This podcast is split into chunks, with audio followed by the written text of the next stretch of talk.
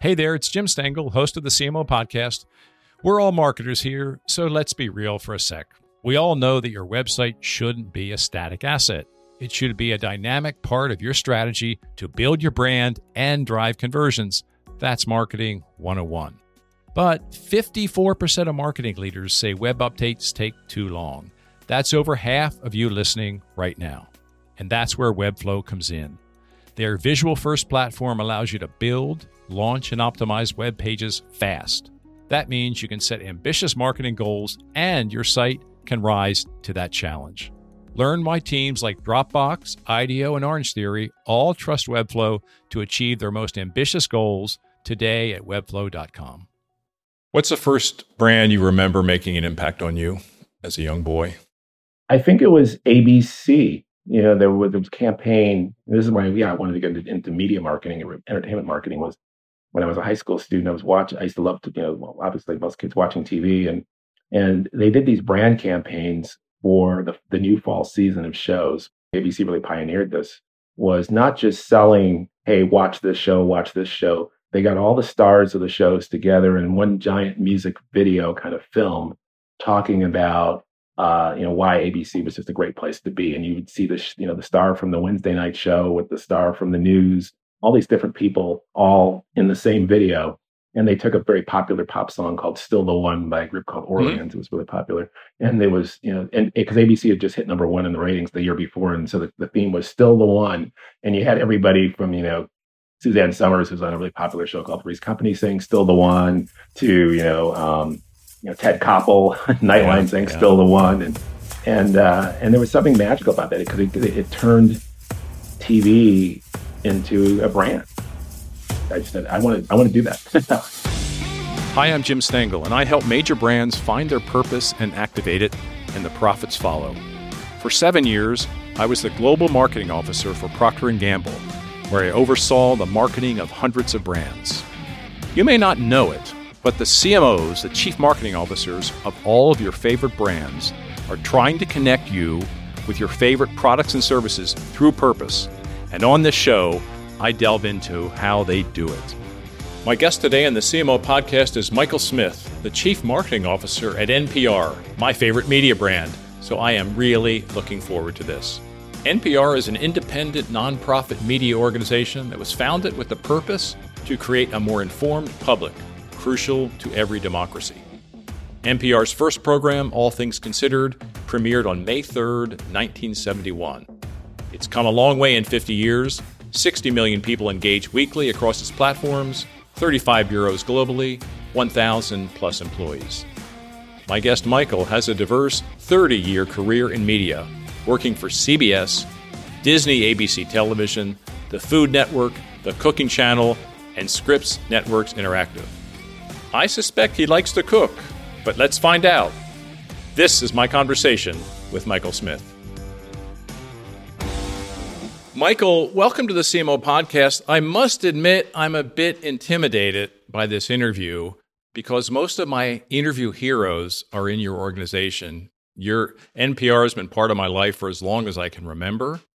And people like Audie Cornish and Scott Simon and Ailsa Chang and Mary Louise Kelly and Terry Gross.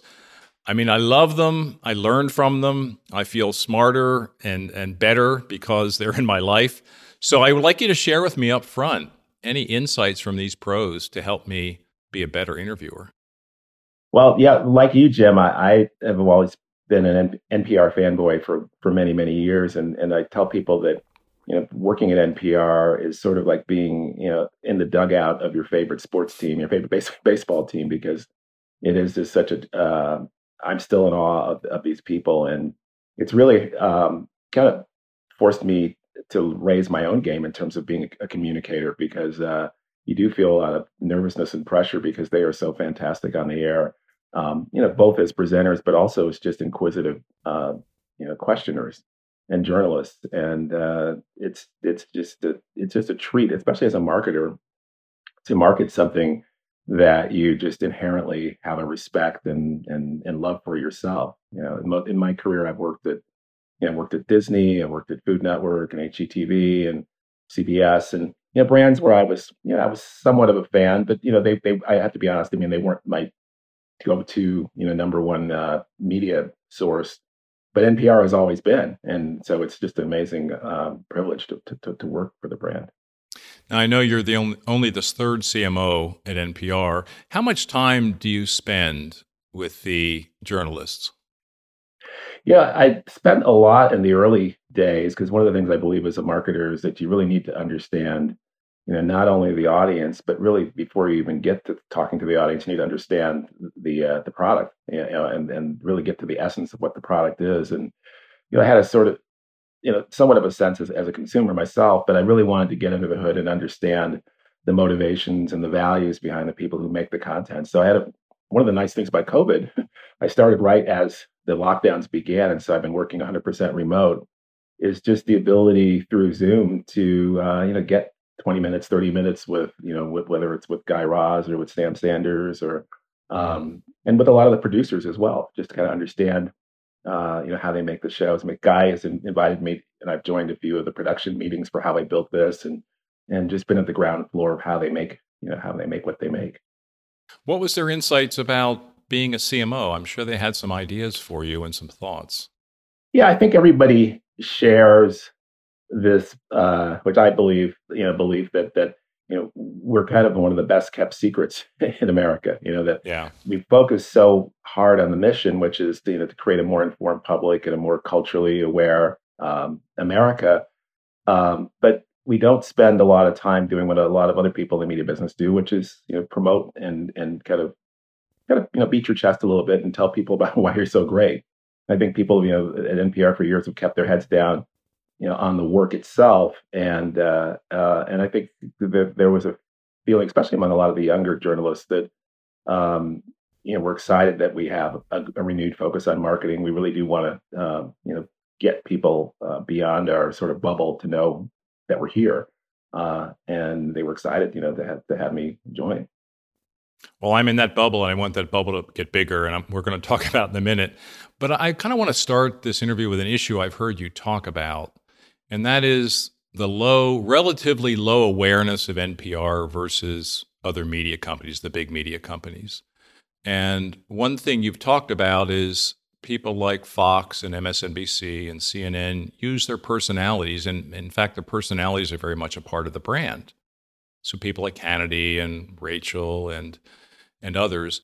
And I just wonder, wonder are are you thinking of any creative ways to raise the profile of these amazing people you have in your organization to build awareness, build engagement, broaden the circle. So, what insights, what learning, what strategies do you have to leverage your talent more than you do today?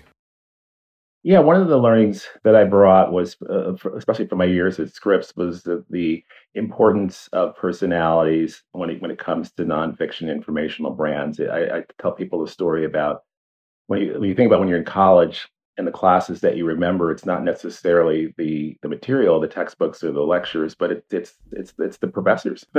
it's that unique yeah. personality that, that that person had that that made that information really resonate for you. And I think at NPR, our our approach to journalism has really been always about uh, letting the facts and the information lead, um, less than the actual personal opinions of the people telling you the stories which I think is a, is, is our you know distinguishing um, mm-hmm. feature and, and what makes us strong. But at the same time, it's led us to to maybe downplay the importance of of the the personalities. And and when we talk to listeners, we find that the that they do like the fact based information, but they also really do resonate with, with with the personalities. And so that's one of the things that I've been trying to do is is to just give them more of a platform. I mean, even simple things. You think about our podcast tiles, the uh, you know the graphics that, mm-hmm. that, that represent our podcast. You know, we traditionally have not had the hosts uh, or the journalist on those tiles, or or in any of the marketing materials. And that's something we've started to do a, lot more over the last years to just show the faces. Um, uh, just that there's more of a human connection with who's you know who's bringing these stories. Do you think there's anything that non-media brands can learn from that? You know, I, I remember when I was at P&G, I was on the plane with our CEO at the time, and we, our, comp- our company was sort of coming back. And I, we were talking about how to humanize our brands more. And I remember talking about should we just take some of the people who are the scientists on the brand, or the consumer insights people, or the factory people, and just get them out there more, you know, on social media, at events, because they're so sincere, they're so good, they're so expert at what they do. So, do you think there's any learning for non media brands on humanizing their brands by showing a bit more of the personality of the people who are behind the brand, which make the brand? Yeah, I, I think it, it, it's a natural, uh, naturally effective tactic to tactic to connect people uh, with real people that that embody your brand. The, the, the challenge is making sure that you find people that you know they're also just have to have that natural charisma and that natural connection mm-hmm. because part of what you hope your brand is you know this you know authenticity you know, some brands it's it's a it's a you know sense of humor a uh, an empathy and an, and a little bit of entertainment value and you think about the personalities um I think, think about the, the years I was at the Food Network that was you know we we had the same challenge. We thought, well, should we, you know, what makes a good food TV host? Is it just somebody who is an expert chef, uh, who has the greatest food knowledge? Is that who we should be putting on the air, or is it, you know, somebody who has a little bit more of that sort of entertainment, uh, celebrity magic? And uh, we were lucky to you know find people who can combine that. If you think about people like a Guy Fieri or an Emeril mm-hmm. Lagasse or Rachael Ray, they you know they have they have the food chops, but they also have that unique ability to just connect as as great you know personalities. We've all been there. You spend millions of dollars each year driving traffic to your company's website, and then the results come in and they're just not what you hoped. On top of that, 81% of marketing leaders say website ownership is a challenge. So, what do you do? Well, you switch to Webflow. Let me tell you why. Webflow's visual first platform empowers your team to own your company's most valuable dynamic marketing asset, your website. From launching a new site to optimizing for SEO and conversions, Webflow gives you the tools you need to drive business growth fast. Unlock your website's full potential when you build, manage, and host with Webflow. Get started today at webflow.com. I saw one of the first things you did when you joined was you dug into the anthropology of NPR. Mm-hmm. You went back and actually spoke to the founders or the people that were there at the beginning with the first show, as this was just an emerging thing. So tell us about that. Why did you do that? And what did you learn? Yeah, I really wanted to go back and understand the essence of the brand and and and uh, you know what its true values were, just and the origin story. And so I went and talked to Bill Siemering, who was one, the original program director for NPR and who wrote NPR's first mission statement, uh, and had a long conversation with him and in several emails just to get a sense of what what was the thinking behind the creation of NPR and what, what were they trying to do at the beginning. And it really helped me understand uh, how the brand should live 50 years on. Uh, and when when the brand started, the idea was it was supposed to be a, a sort of a, a complement to the areas that commercial media and sort of the free market uh, incentives around media, you know, did not serve. It came out of the, the, Great Society programs in the 1960s that set up, you know, the Corporation for, Public Broadcasting and Public uh, Broadcasting Act, uh, you know, set up the funding for that. And so the idea of NPR was, you know, are there are certain voices that are not being, um, you know, being uh, spotlighted, certain stories that are not being uh, told you know things that maybe just that don't aren't commercially viable but are important for americans to, to, to know and understand. And also we, we the goal was to serve audiences that weren't being uh, best served by mainstream media. And as the years went on uh, there's been a disconnect. I think npr is becoming a, obviously a super trusted news brand but it's if you think of the audience that it, the, it predominantly serves uh, it's not necessarily the uh, the the unheard or the under underrepresented voices. It, it, it became really um, maybe we did too good of a job. we we created a you know a fan base of people who are super highly educated, super upscale, and you know super uh, intelligent. um, but we've missed a lot of the country. And I think um, you know Bill helped me understand that you know there's still a long way to go in terms of fulfilling that mission. Uh, we need to really. He used the analogy that you know we're spreading seeds, but we aren't plowing the entire field. Hmm. Anything else? Did Bill any share anything else about that mission? And about 50 years ago, the thinking and motivation behind it, and how he feels about it today.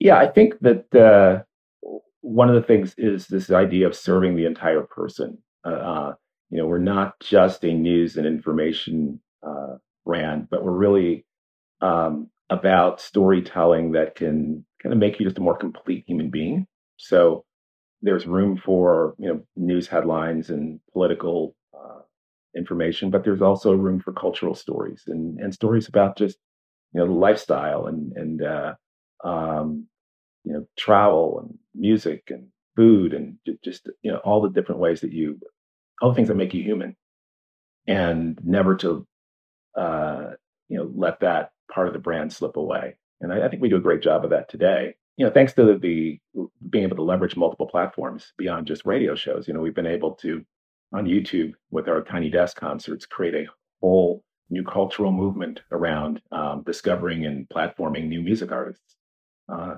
so I think that that kind of whole person aspect of it is something that uh, we still, you know, we still listen to Bill today. Was there anything in that anthropology dig that surprised you? Yeah, a little bit. You know, that I wouldn't say radical, but but but uh, yeah, sort of a, a iconoclastic nature of the people who started NPR. They they weren't, you know, they were people who probably wouldn't wouldn't have been able to get hired at CBS News or at the mainstream media yeah. outlets. I mean, uh, they took a lot of chances on young, uh, uh, up and coming journalists who, um, you know, couldn't get jobs in, in, mainstream media, especially women. You know, there's we talk about Susan Stamberg and mm. you know, Cokie Roberts, and they all have stories uh, of how you know they were rejected by the big mainstream media outlets. So we've always been a place for um, that, uh, you know, lifting up voices that would normally get get get a stage. Michael, how did that that anthropology dig shape your priorities as you were putting together your agenda CMO, only the third one at NPR? Well, it helped me frame what our challenge is. And I think that, that there are two core challenges. One is to just increase the reach of our work. Because, uh, you know, if, if, the philosophy is to plow the field and, you know, create more Americans who, uh, you know, are culturally informed and, and uh, um, you know, just better aware of, of uh, how to be better citizens within the democracy. Um, if we're doing it with, you know, right now we reach about 60 million people a week, but that means there are, you know, another 260 million that we don't reach. mm-hmm. So our job, you know, won't be done, and it's in my belief, until you know we reach everyone uh, and engage with everyone. So that's so growing our reach is is uh, job number one, and then the second job, which is really our near term um, priority, is to diversify that reach. And we, if you look at our radio audience, which been our traditional way of reaching people, you know, it's out of sync with America's uh, demographics. It's about 80% white. The average radio listener is about 60 years old. Uh, and, you know, obviously the United States, it's about, you know, 40% people of color. You know, the average American is about 36 years old. So, um, so thankfully, you know, by leveraging podcasting and, uh, and, uh, you know, social media platforms, uh, you know, other digital outlets, we've been able to begin to reach younger and more diverse audiences, and so that has been a, a kind of our you know core focus right now. I look through your career history, and you have done this at other media brands. You have broadened and diversified the audiences, and you're you're on that uh, path now at NPR. Can you share? So many of our listeners have this challenge right? Their their brands are just not appealing to the America of today, which is more diverse, is younger, it's more vocal, uh, so many positive things. So, any insights on your process, on your playbook, if you will, for broadening and diversifying? You talked about podcast and talent, but how do you tackle that? What insights can others learn from you? Well, I think the first thing is to recognize that the new, newer, you know, younger, more diverse audiences, uh, you know, they're not different than Americans of the past. And in terms of the, the core values, the core things that are important in people's lives, you know, family, community, career, uh, they're, the same. What's changed is, you know, kind of sort of the cultural uh, nuances around uh, how those um, those dreams are realized. And so, I think the I think the key is to, to kind of understand what your brand is about, and then articulate it in a more contemporary way by we use you know three things that we think about. One is um, you know we want the our work to we want people to feel like the work is created uh, you know for us, by us, and about us. So it's still you know we're they're not saying they they don't want news and politics and technology and science and finance and you know life and culture and music things that NPR has always done they just want to feel like the story choices and the storytelling choices and the storytellers represent uh, their voices. And they want to see themselves in the in the storytelling itself. And so that's what we've we've uh, I think we've done we've done a really good job in the last few years at NPR at doing that in terms of you think about who's telling the stories, uh, the story choices that we're making in terms of uh, you know the kinds of topics we cover. And and then just also the perspective. It's, it's not that you know we don't tell the stories as if it's you know an older say you know older white person looking at a community. It's a story from with somebody from the community talking about their experience of it. Uh, so i think that's what that's what it really is. It's just sort of centering your brand within the culture of the people that you're trying to reach.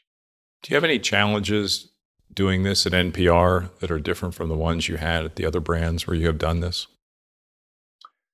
Uh, you know, I think that the positive side is that most people who work at NPR, just by the nature of you know working at a nonprofit and mission-driven organization, are tend to be very progressive and tend to really buy into the ethical and, and uh, you know, sort of moral reason to to diversify uh, which you might not find as much as at for, for profit companies, where the, you know the, the, bottom line is kind of what drives it most. And for years, you know, diversity's been sort of a yeah, it's a nice thing, but you know, it's about shareholder value. Um, so that's great. You don't have to win that battle. The challenge, though, at a nonprofit is just just resources. You know, it's it's um, you know you, you, you have less resources than for-profit companies, and then typically, then with limited resources, you want to put those resources into the work itself into the things that are you know the, the mission in terms of you know impacting society. And so it can be more challenging to say let's take a little bit of those resources and put them into marketing and growing the brand and repositioning the brand because sometimes people will say well yeah but that isn't really in educating and informing people that that's marketing you know that's promotion. And it's it's helping people understand that by promoting and getting more people engaged with the brand that actually is serving the mission just as much as you know the making the content itself. And so so that's a, that's been part of the challenge. What would you say is the key to success for today's CMO? If you said data, you wouldn't be the only one. At Deloitte, however, we believe data is only half of the equation. The other half, story. Because data is the language of business, but story is the language of humans. And we believe the most successful CMOs know how to harness the power of both data and story.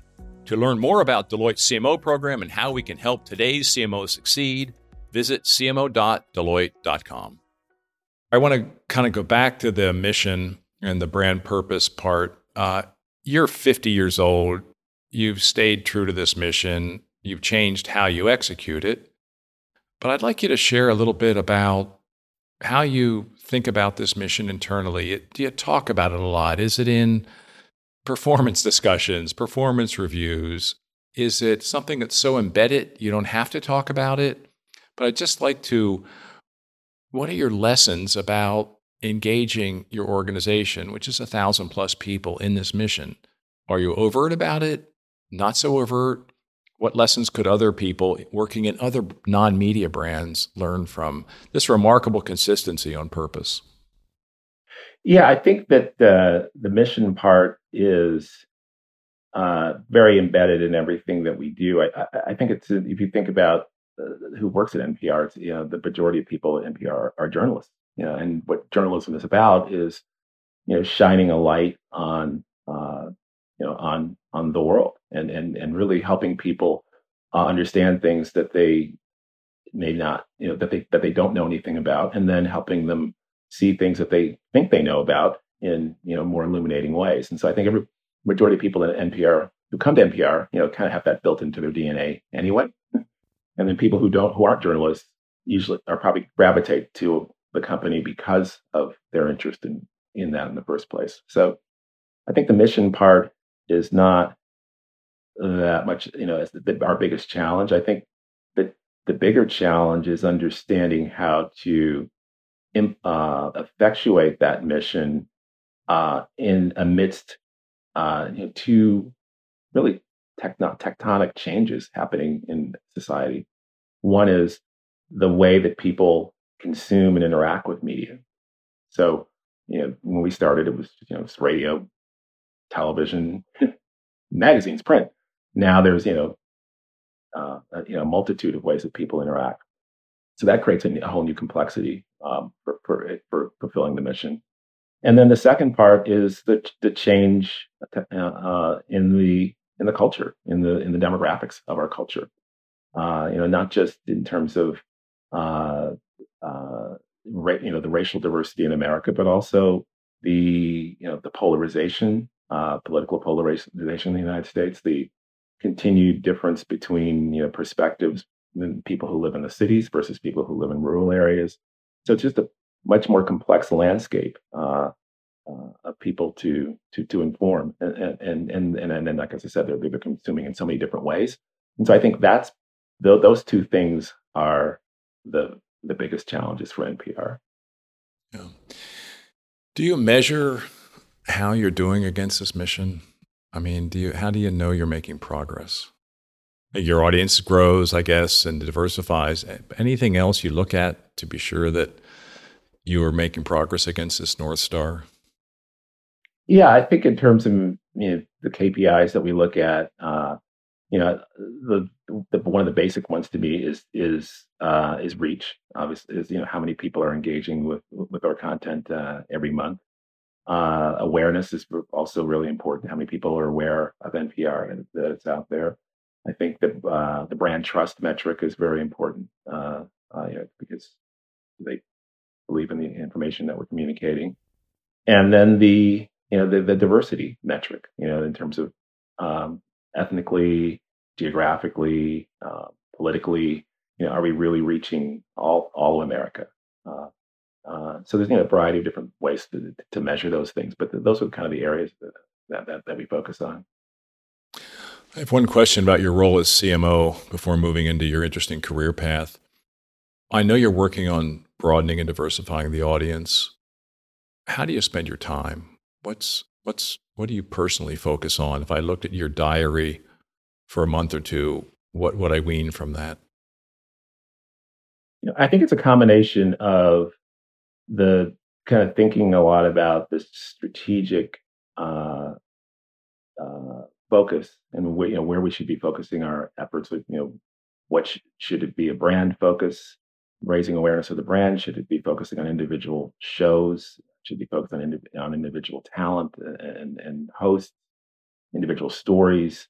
Got a you know the tactical uh, um, plan, and and then the other part is uh, a lot of internal organizational uh, work. You know, as I mentioned before, there's with with all the change in how we interact and connect with people there's a lot of uh, sort of internal plumbing that needs to be up, you know, almost like I almost I call it the you know, organizational infrastructure that needs to be in place to be able to be that. You know, if we we said we we we were a, and if you think about it, 30 years ago or even 20 years ago, NPR was basically a you know radio production company making you know two hugely popular radio shows, you know, in the morning and the afternoon, and distributing them to radio stations.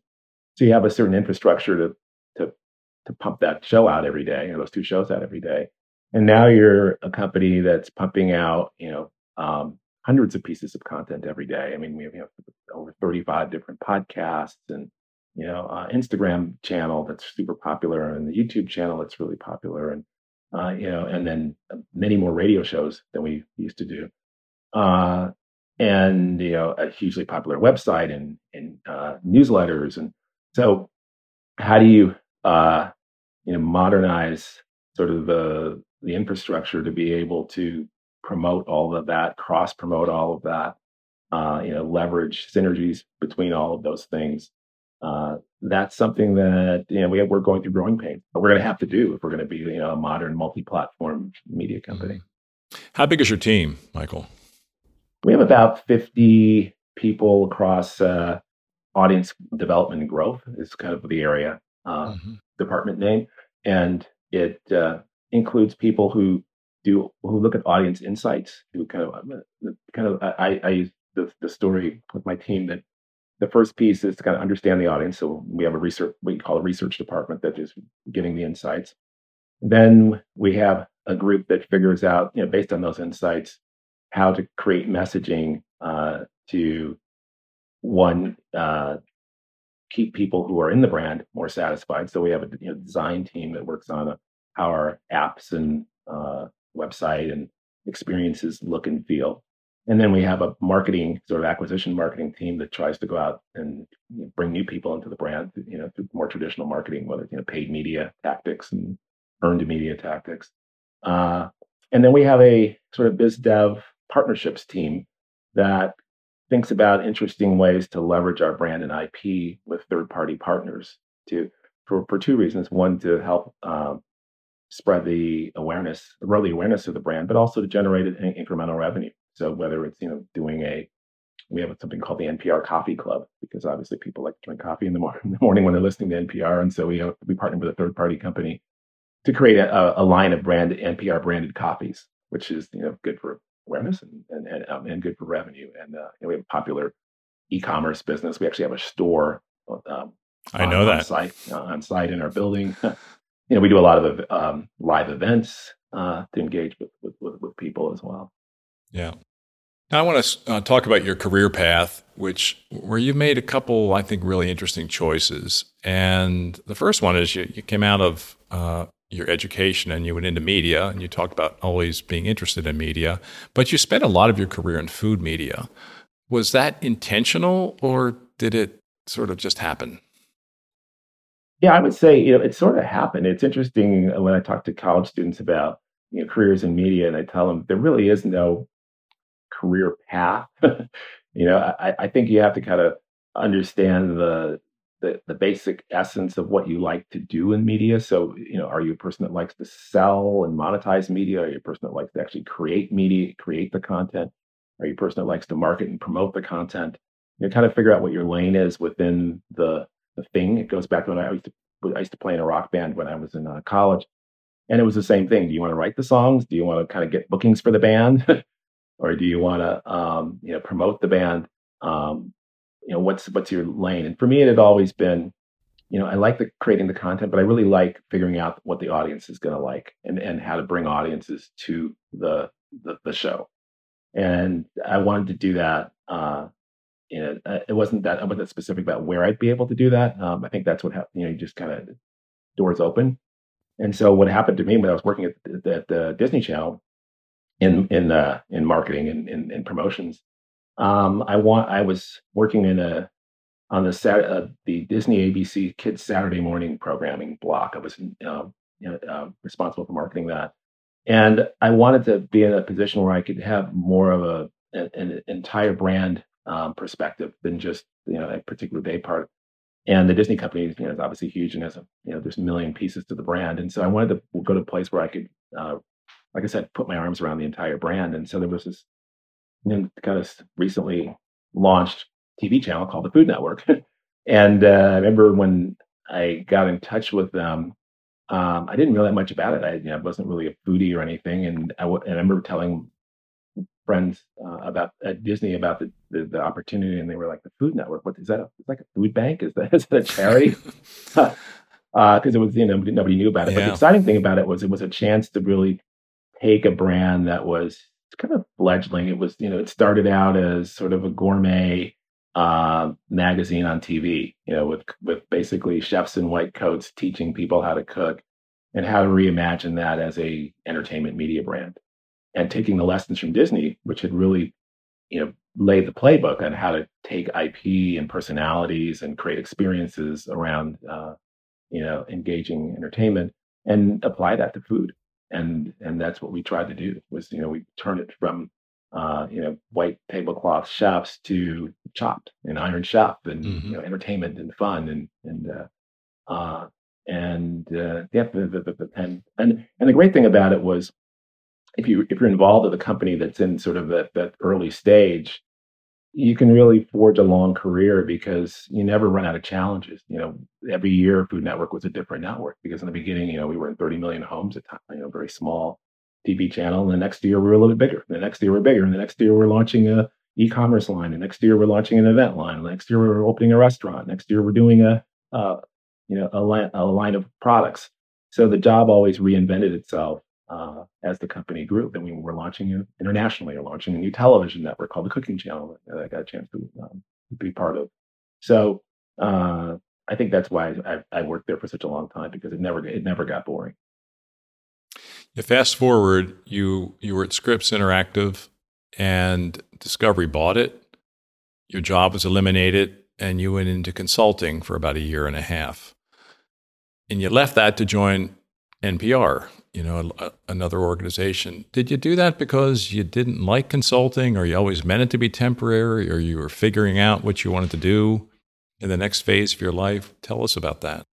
I knew I wanted to when I left. Yeah, when I left Discovery, I knew I wanted to, to continue uh, focused on these two areas that I'd mentioned before about the um, the changing ways people consume content, or just, just just always intellectually stimulating and interesting to me, and then this issue of how the audiences are changing and how America's diversifying and how to create content to to meet that need. And so I wasn't sure how that would uh, land, but I did some consulting projects that were related to that. I was working, I did some work for Condé Nast and helping them launch a streaming version of Bon Appetit. Uh, I did some work on some sort of self startup projects that in the sort of diverse content space. Um, so I found those that, that they were interesting projects. And I was actually working on a potential entrepreneurial project of my own when the NPR opportunity came up. And the unique thing about it was it was the chance to work on the two things that I was really interested in in a organization that actually I happen to be a huge fan of. Because when, when when they said to me, you know, back to John Lansing, who was our, you know our CEO, reached out to me and said, you know, our big challenge is how do we figure out how to you know take NPR from a radio company to a multi-platform uh, digital company.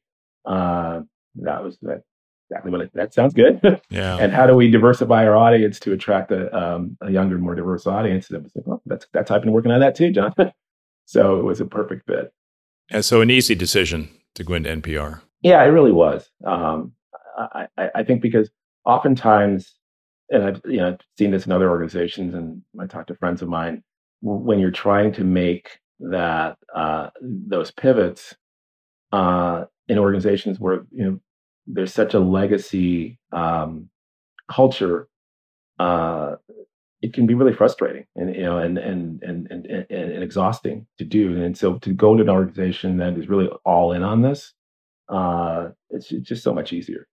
Yeah. I mean, and, and, obviously, you know, we have our same we have struggles in the sense that um, you know, we've been around 50 years. You know, our core of our business is, is reaching people on the radio you know, there's always that risk of, or, or that people have, you know, have this perceived fear that you're going to alienate your core audience and you're going to, you know, um, but I think we have a unique opportunity because, you know, we've been able to bring a whole new generation of people to NPR, to the brand, without alienating our core audience. And I think the magic has been because of the platforms. You know, the radio audience uh, loves what we do, and you know they're getting older, but they continue to consume on the radio more than ever. And then this whole new audience uh, that has found us through podcasting uh, is, it doesn't cannibalize our radio audience. Most of them don't listen to the radio uh, and love what we do on on podcasts. And so it's it's been a unique opportunity to kind of build uh, you know two audiences under one brand uh, without having to really cannibalize either one of them. I mean, I mean that's a hard thing to do. So I just want to pause on that for a minute. So many brands relaunch, forget about their base, lose their base and they become smaller as a result. I think you've done a beautiful job of broadening the base and still including the base. And and I think that's just because of the incredible understanding you have of your of your listener and the great stuff you're bringing to us. I mean, I I engage with you in a way different way than I did five years ago, and I like that. Mm-hmm. And I I feel more current, and I want to be I want to be listening to and watching what emerging consumers and people are listening to and watching. It just keeps us relevant, and yeah, it's more interesting. I, yeah, I think I think that you know the, you Jim you you point out something that may be unique to brands that serve very curious consumer bases that those those brands may have an easier time uh, evolving and pivoting because their their legacy audience has an inherent curiosity and mm-hmm. wants to stay contemporary and so they'll let you take more chances and introduce them to things yeah. that they may not be comfortable with because it's just the nature and, and we've heard that anecdotally from older listeners who are like you know you're doing these stories about communities that i'd never really thought about things that i'd never really perspectives that i'd never thought about and they're open to it Michael, I want to move into the last part of this podcast, which we call the creator brief. And we just talk about some random things that are interesting. And the first one is I'd like to hear your NPR routines. Well, I kind of follow, it's funny, it's follow what, what, what, what we're, we're, working on, a, on a, national brand campaign for our podcast portfolio. And I, and what I've been trying to push is this idea of making NPR podcast kind of the foundation of your playlist, every your daily playlist, and, and how you can build that. And I kind of embody that in the sense that you know we have a morning podcast called Up Up First, which mm-hmm. is a you know a quick um, news recap. Uh, and I take the right the, right now this summer I'm taking my daughter to, to summer camp every morning, and it's about a 20 minute drive there and back. And and so that's that's my up first moment uh, to get ready. And then uh, you know in the middle of the day I'll hit you know one or two of our other uh, maybe weekly podcasts, like let's say a Code Switch, which is our race and culture podcast, or maybe I'll listen to um, It's Been a Minute, which is our sort of mm-hmm. or Fresh Air, which are sort of our interview podcasts. And then the after, um, you know, late afternoon, we have Consider This, which is our sort of end of day, you know, recap news, you know, news podcast.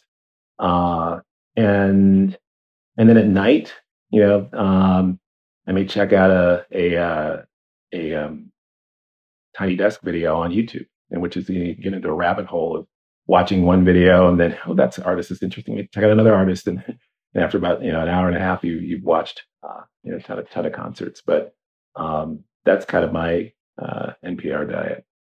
That's a nice day. Yeah, yeah. And then, by the way, get a little work done in between. Right? Yeah. I uh, Throughline is my walking podcast. I think that's I, I love the concept of that podcast, and you execute it brilliantly. You've worked with a lot of famous talent in your career, you know, Bobby Flay, Patti LaBelle, John Legend, on and on, Emeril. What kind of culture were you able to create so they wanted to be a part of it and they wanted to do their best work in that culture? Yeah, a lot of it goes back to when I was a college student and you know playing in rock bands. I also was uh, involved in because started my own little mini band booking agency um, where I booked uh, bands from the San Francisco area to come down to the campus and play, and and and it really taught me a lot about artist relations and you know, talent relations, and it's about giving people the the making making them feel that you, you, you trust them enough to you know have their lane and do and do their do their creative work the way they want to do it, and you'll deal with the sort of businessy part of it, but you're not going to meddle and change the vision of what they want to do creatively. You want to make them feel like, look, the reason why I want to do, I want you here is because I really respect and I'm a fan of what you do. And you demonstrate that by, you know, actually listen, having listened to their music, actually having watched their, their TV shows and show that you really do respect what they do as artists and that you're here to just help facilitate and, and, and, and, and help more people connect to their work. And if they really, if you can build that trust, uh, um, then you know you'll have a great relationship with them. Yeah, um, and and that's one of the things when I came to NPR. Yeah, you know, I Im- immediately said that to everybody that you know, one, I'm you know, I'm a huge fan of what you guys do. You know, I come from a creative background myself. I'm you know, a musician, you know, writer, and so I get you know why this work is so important to you. And, and I'm not just the, the guy in a suit here to just sort of huckster what you're doing. Uh, and I think what, if you can build that trust um, that you're really one of them, uh, then uh, that opens all you know that opens the doors. What was your band named? It was called Lenoir, which is the which is the blacks. Yeah. The black, the black in uh, in French. So, what campaign or initiative throughout your amazing career are you most proud of? I think the you know way more than cooking campaign that we did at Food Network because what we were trying to do, and the insight was that um, that people who loved food didn't necessarily want to learn to cook on television. They liked to, to look at food and be in a food environment, but they wanted television to be television. They wanted television to be entertainment and fun and competition and reality and drama. Uh, and they were saying that, you know, if we want to learn how to cook, we can go to the internet for that. Uh, so it really helped us understand that we needed to transform Food Network more into a reality TV channel that used food as the sort of backdrop for the reality.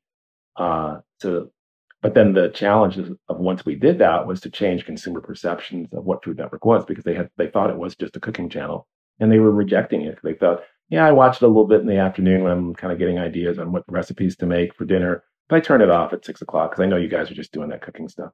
And then to help them understand that no, it really is something else. And so we uh, we had done a couple of campaigns that were more subtle about this, about you know, Food Network's really entertaining or Food Network's uh, really fun, or, and it wasn't working, it wasn't resonating. And so I remember in one of the focus groups, people said, you know, I think we, we showed them a, a, a collection of some some uh, program clips, and, and somebody said, "Wow, it's really way more than cooking." And mm. the, the idea was maybe that should be the tagline. And the creatives were like, "Well, that that's just that's that's not you know creative. That's and and I said, Nip, you know, if you really want to make a change, maybe you just need to be direct and just say. And I think the original tagline was, "It's damn way more than cookie." And I think the Scripps family is a little more conservative than that, so yeah. they took the they took the damn off. But but uh, but the campaign it worked. You know, within within two years, the I mean, we had data that showed uh, about seventy percent of the audience thought that Food Network was just was, was only cooking, and mm-hmm. uh, before we launched the campaign, and after a couple of years, it dropped down to thirty percent. So wow, uh, so that was uh, something I was really proud of.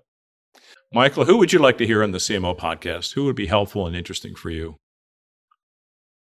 Oh, that's interesting. I, I, I think, you know, we hear the traditional, not traditional, but maybe a lot of the, you know, the people from the brands that either the brands that you've all you've heard of or the or the executives that you know seem to get all the pub and you know Adweek. Um, I think it'd be interesting to hear some of the less traditional voices, uh, people maybe who've come from, you know, less traditional paths. Uh, that's what I tend to, you know, to, to look for is just people that will help me see things in a different way and uh, give me some insights uh, you know, that I had that I don't have. Michael, thank you for being with us today. It was inspiring, uh, joyful for me. Uh, you're you're one of my favorite brands in the world, and certainly my favorite media brand. And it was so so great to hear what you're doing with NPR. I'm I'm rooting for you, and and and I, I always have ideas for you. So reach out anytime.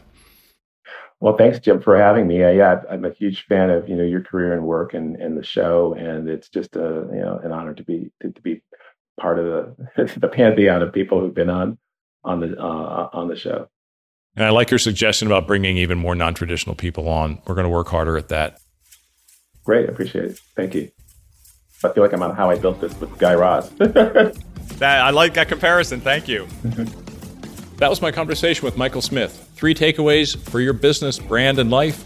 First one when you start a new job or a new assignment, go back to the beginning. Talk to people who were there when the brand started if that's possible. If it's not possible, read everything you can and talk to as many people as you can who were part of that brand history. Michael calls it getting into the anthropology of the brand. He did that beautifully at NPR.